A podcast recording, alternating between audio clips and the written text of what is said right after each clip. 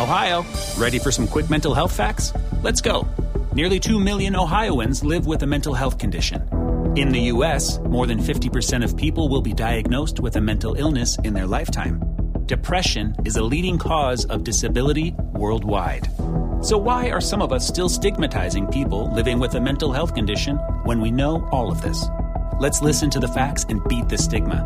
Ohio, challenge what you know about mental health at beatthestigma.org. Bentornati qui a Storia di Roma, Mattia vi dà il benvenuto. Oggi vedremo cosa fa Annibale non appena è giunto in Italia dopo aver valicato le Alpi. Sigla!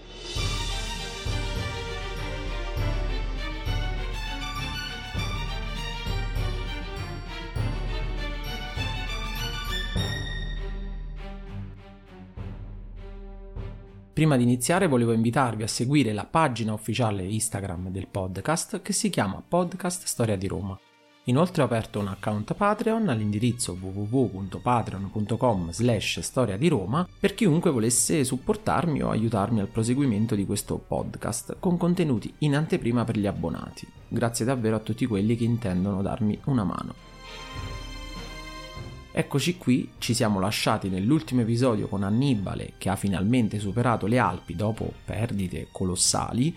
Ricordate solamente che su 50.000 fanti che iniziarono la traversata rimasero circa 23.000 uomini e un solo elefante. Di sicuro erano gli uomini migliori, dopo aver superato tutte queste enormi difficoltà erano vere e proprie macchine da guerra, Annibale giunse in Italia nel 218 a.C. Ora però lasciamo un attimo i cartaginesi per vedere Roma, come nel frattempo si stava preparando a tutto ciò. I due consoli dell'epoca erano Publio Cornelio Scipione, il padre del futuro famoso Scipione l'Africano, e Tiberio Sempronio Longo, a Publio Cornelio e al fratello Gneo Cornelio Scipione venne assegnata la Spagna, con due legioni e le forze degli alleati, in tutto 22.000 fanti e 2.000 cavalieri, e una sessantina di navi per attaccare Annibale in Spagna, non ancora sapendo della sua impossibile missione di valicare le Alpi, ma poi riuscita, cercando l'aiuto comunque delle popolazioni locali. Si cercò infatti in Spagna l'alleanza delle tribù celtibere, da anni in lotta contro i cartaginesi, ma ricordando il mancato aiuto a Sagunto, essi rifiutarono di aiutare Roma, innescando reazioni negative anche in Gallia. Roma quindi poté contare solo sulle proprie forze e quelle dell'Italia appena conquistata, ma non del tutto domata, pensate soprattutto al nord in Gallia Cisalpina.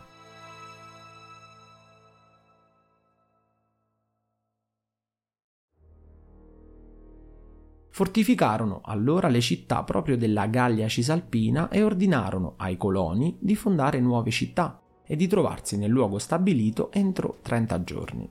La prima delle colonie venne fondata sul fiume Po e venne chiamata Placentia, l'attuale Piacenza. L'altra invece a nord del fiume e si chiamò Cremona. In Sicilia i romani vennero a sapere, dall'alleato Gerone II di Siracusa, che i cartaginesi volevano occupare l'Ilibeo, che si trovava in una posizione strategica, che venne quindi pertanto fornita di valide difese. Lo scontro navale che ne seguì vide i romani prevalere e respingere il nemico e occupando anche Melita, l'attuale Malta. Intanto Annibale spinse i Galli Boi, e Insubri alla rivolta, scacciando i coloni da Piacenza spingendoli fino a Modena, che all'epoca si chiamava Mutina, che venne assediata ma non occupata. Allora Publio Cornelio Scipione che fa? Dové tornare a Roma per arruolare una settima legione. Raggiunse poi Massalia, Marsiglia, per fronteggiare Annibale, ma era ormai già tardi. Annibale, contrariamente a quanto si pensava, aveva cambiato percorso ed era sbucato proprio alle loro spalle in Italia, più precisamente in Emilia-Romagna, ma che si fermò per un periodo ai piedi delle Alpi per poter far riposare l'esercito stanco e stremato dall'incredibile impresa.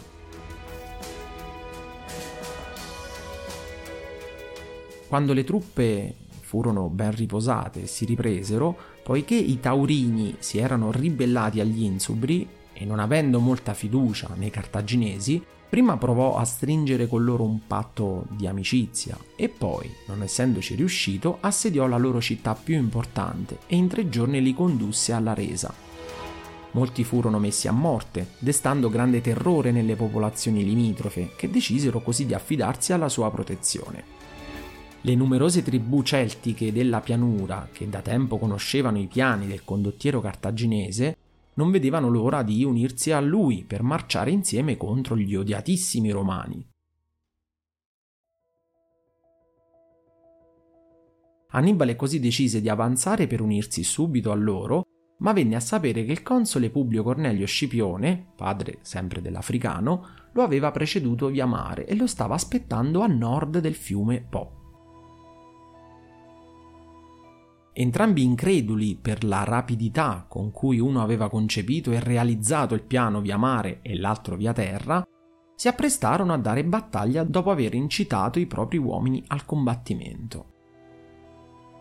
Lo stesso sbigottimento provato dai due comandanti avversari si ebbe a Roma alla notizia della calata di Annibale in Italia, tanto che il secondo console inviato in Libia, ovvero Sempronio Longo, venne richiamato subito in Italia. Molte sentinelle romane che riferirono ai loro comandanti l'avvistamento di un esercito ai piedi delle Alpi e con un elefante, o forse due al massimo, furono quasi derise perché era davvero impensabile per i romani tutto ciò. Intanto Publio Scipione e Annibale avanzarono entrambi lungo le sponde opposte del Ticino. Al secondo giorno di marcia, venuti a sapere che erano molto vicini tra di loro, piantarono i loro accampamenti. Livio aggiunge che i romani gettarono un ponte sul Ticino e vi costruirono un castellum per difenderlo. Intanto Annibale, mentre i romani erano impegnati in questa costruzione, inviò il suo generale Marbale con una schiera di 500 cavalieri numidi a devastare i campi delle popolazioni alleate del popolo romano. Ordinò quindi di risparmiare i Galli in modo che i loro capi potessero defezionare a vantaggio degli stessi cartaginesi. Siamo in un giorno ignoto del mese di novembre del 218 a.C. e anche se diciamo fu un piccolo scontro rispetto alle grandi battaglie dell'epoca, ecco le due più grandi potenze del mondo antico a confronto nella battaglia del Ticino.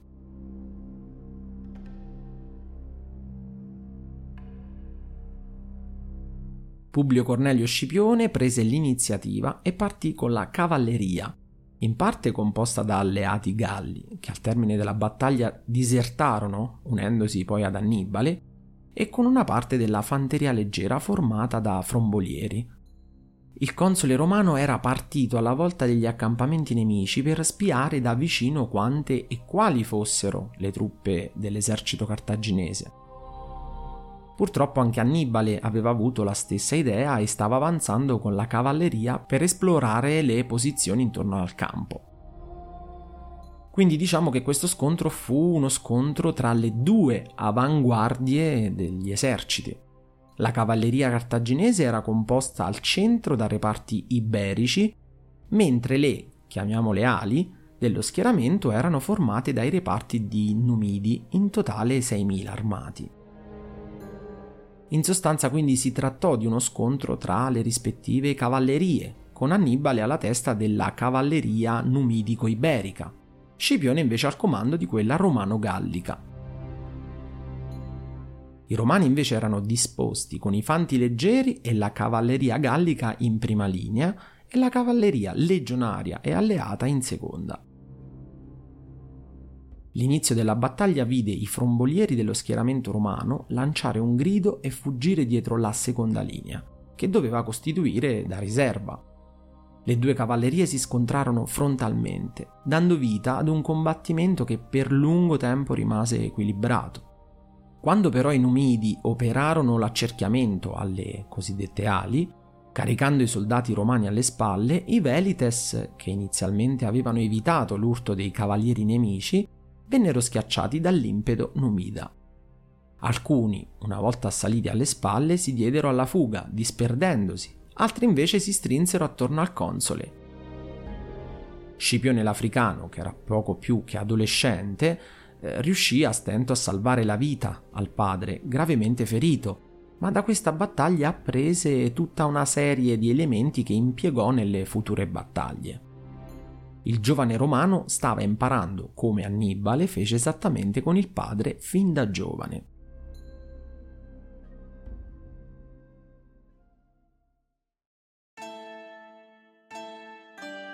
La sconfitta del Ticino fu il banco di prova delle sorprendenti tattiche di Annibale.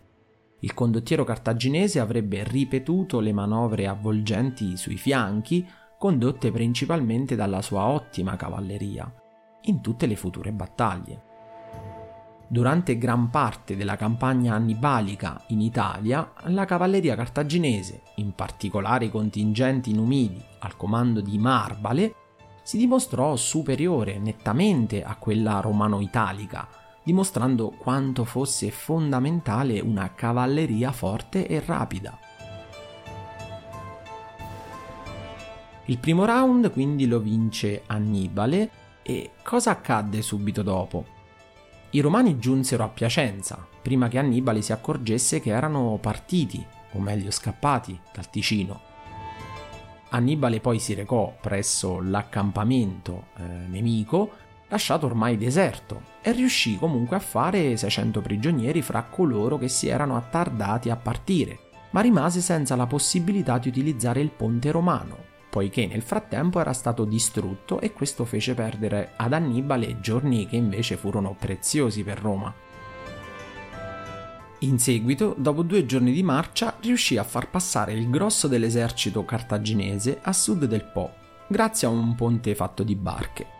E mentre i romani, con il console sconfitto e ferito, furono obbligati a ritirarsi nella colonia romana di Piacenza, che si trovava più a sud del Ticino, tutte le popolazioni celtiche della regione vennero ad omaggiare il comandante cartaginese per la vittoria riportata, offrendo la loro alleanza, rifornimenti e collaborazione militare visto che il nemico romano era stato sconfitto.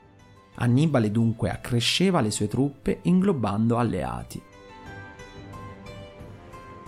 Intanto lo stesso generale inviava Magone e la cavalleria incontro al nemico in perlustrazione. Pochi giorni dopo mosse egli stesso con l'intero esercito e fortificò il proprio accampamento, a sei miglia dalla città dove si era rifugiato il console. Qui, una volta schierato l'esercito, offrì battaglia ma senza successo. Questo perché? Perché l'esercito romano inviato a sud per attaccare direttamente Cartagine aveva intanto combattuto le navi puniche e conquistato Malta. Ma quando il Senato, allarmato dall'avanzata di Annibale, aveva ordinato a Sempronio Longo di portare aiuto al collega e quindi partito da Lilibeo aveva risalito l'Adriatico ed era sbarcato a Rimini. Quindi Cornelio Scipione aspettava proprio l'altro console che andasse a dargli manforte.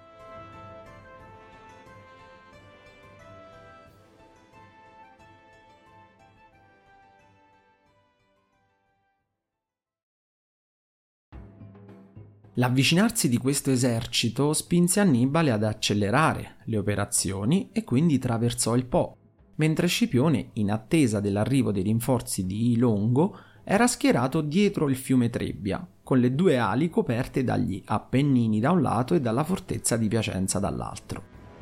Ai primi di dicembre Sempronio Longo raggiunse Scipione. L'esercito romano così contava 16.000 legionari e 20.000 alleati, mentre Annibale aveva all'incirca 25.000 uomini. Sempronio Longo, che deteneva il, da solo il comando per le ferite di Scipione riportate nel Ticino, volle rischiare la battaglia campale contro Annibale. Contro il parere di Scipione mandò all'attacco la cavalleria, poi fece attraversare il fiume a tutte le sue forze, ancor prima che però i legionari avessero avuto il tempo di mangiare. I romani quindi entrarono in campo digiuni dopo aver attraversato le fredde acque del fiume mentre Annibale invece era pronto con il suo esercito ben nutrito e riposato. Molto probabilmente si sottovalutò il nemico. Roma era ben consapevole di essere fortissima negli scontri campali e non pensavano minimamente di quanto invece il nemico punico fosse molto migliorato negli scontri appunto terrestri, ma soprattutto non pensavano che avevano alla loro guida un genio militare che rimarrà per sempre uno degli strateghi e comandanti più abili della storia umana. Siamo nel 218 e Roma sfidava il generale cartaginese per la seconda volta, questa volta nella battaglia del fiume Trebbia.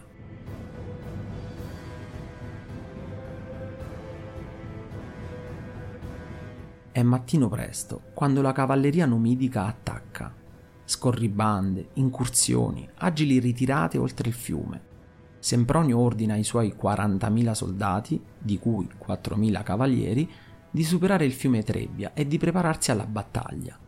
I legionari non ancora hanno mangiato, si sono appena svegliati in una fredda alba di dicembre, ma devono marciare contro il nemico, devono obbedire agli ordini. L'acqua del fiume gli arriva al petto durante la traversata e molti già svengono per la mancanza di forze e per il freddo. Ma le corti si compattano oltre il fiume e vedono l'esercito cartaginese. Annibale dispone di meno forze, circa 20.000 fanti abbiamo detto, 25.000, compresi frombolieri e arcieri, 10.000 cavalieri e 37 elefanti. La speranza aumenta.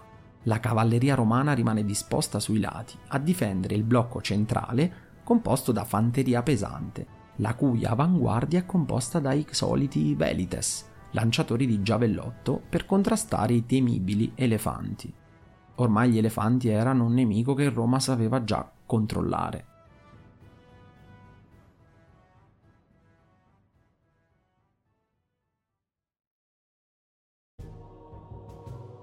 Avanti, un passo dopo l'altro, infreddoliti, digiuni, ancora bagnati dall'attraversamento del Trebbia. D'un tratto uno squillo di trombe alle spalle dei romani, al di qua del fiume. Annibale aveva ordinato al fratello di dirigersi con mille fanti e mille cavalieri lungo i lati della piana del Trebbia, nascosti dai rovi e dalle canne palustri, e adesso sorprendeva i romani alle spalle, chiudeva loro la ritirata, li isolava dalle corti di Cornelio.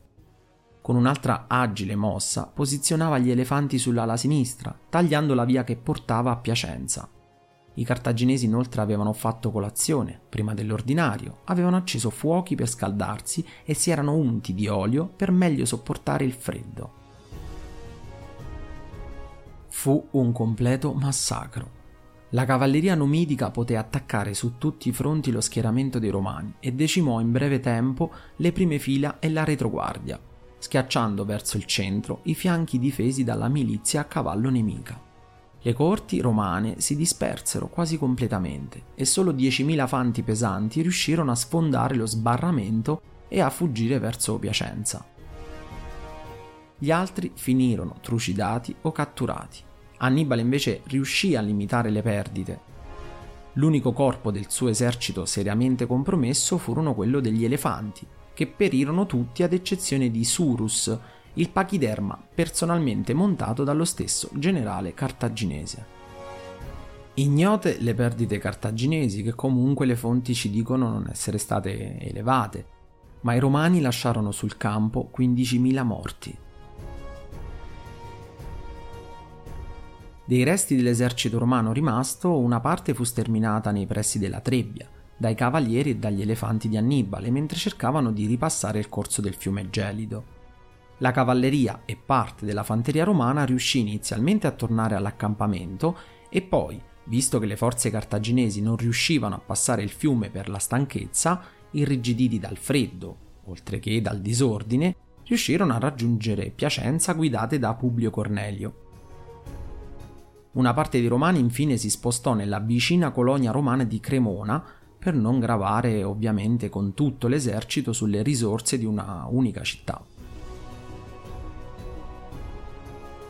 La battaglia del Trebbia era terminata con un evidente successo di Annibale. Le forze cartaginesi si erano ormai appostate nella Valpadana occidentale. Pochi erano stati caduti tra i berici e libici, molti di più tra i celti. Livio aggiunge che la pioggia mista a neve e il gelo fecero molte vittime fra i cartaginesi, facendo nelle spese quasi tutti gli elefanti. Sempronio Longo mandò a dire a Roma che il maltempo aveva condizionato e determinato la sconfitta. Polibio usa i termini mandò a dire che il maltempo aveva sottratto loro la vittoria. Per un po' a Roma questa versione fu accettata, ma ben presto si vide che Annibale manteneva il suo campo, i Celti si alleavano con i Punici e le legioni invece si erano rinchiuse nelle colonie e dovevano essere rifornite per via fluviale da Rimini e i Romani, come scrive Polibio, capirono sin troppo chiaramente come erano andate veramente le cose nel combattimento. Livio inoltre aggiunge che questa sconfitta generò in Roma un tale spavento che si credeva che Annibale sarebbe giunto in città con le insegne ostilmente spiegate e non vi sarebbe stata alcuna speranza di aiuto su cui potessero contare i romani per tenere lontana dalle porte e dalle mura la violenza del cartaginese.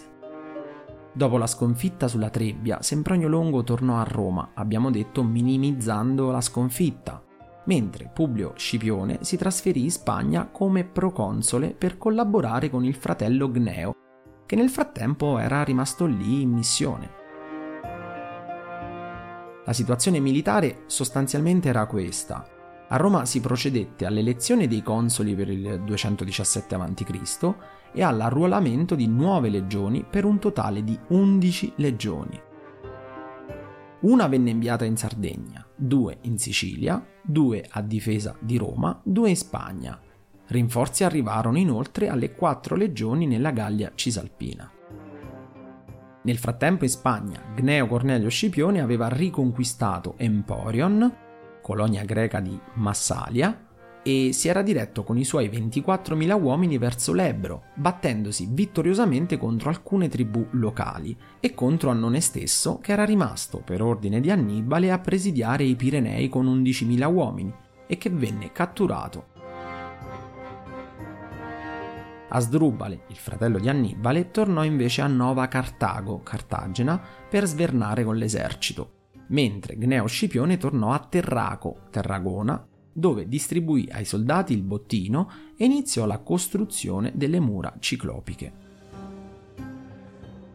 Nel 217 a.C. i nuovi consoli Gneo Servilio Gemino e Gaio Flaminio, con le quattro legioni consolari e gli alleati, in tutto circa 50.000 uomini, si spostarono nella via ritenuta più logica per marciare verso Roma, Roma abbandonava la Gallia Cisalpina, dove resteranno fedeli solamente i Galli Cenomani o Cenomani e i Veneti. Annibale invece svernò fra i Galli Boi che secondo Polibio non fossero per nulla contenti di fornire mezzi e provviste al grande esercito punico.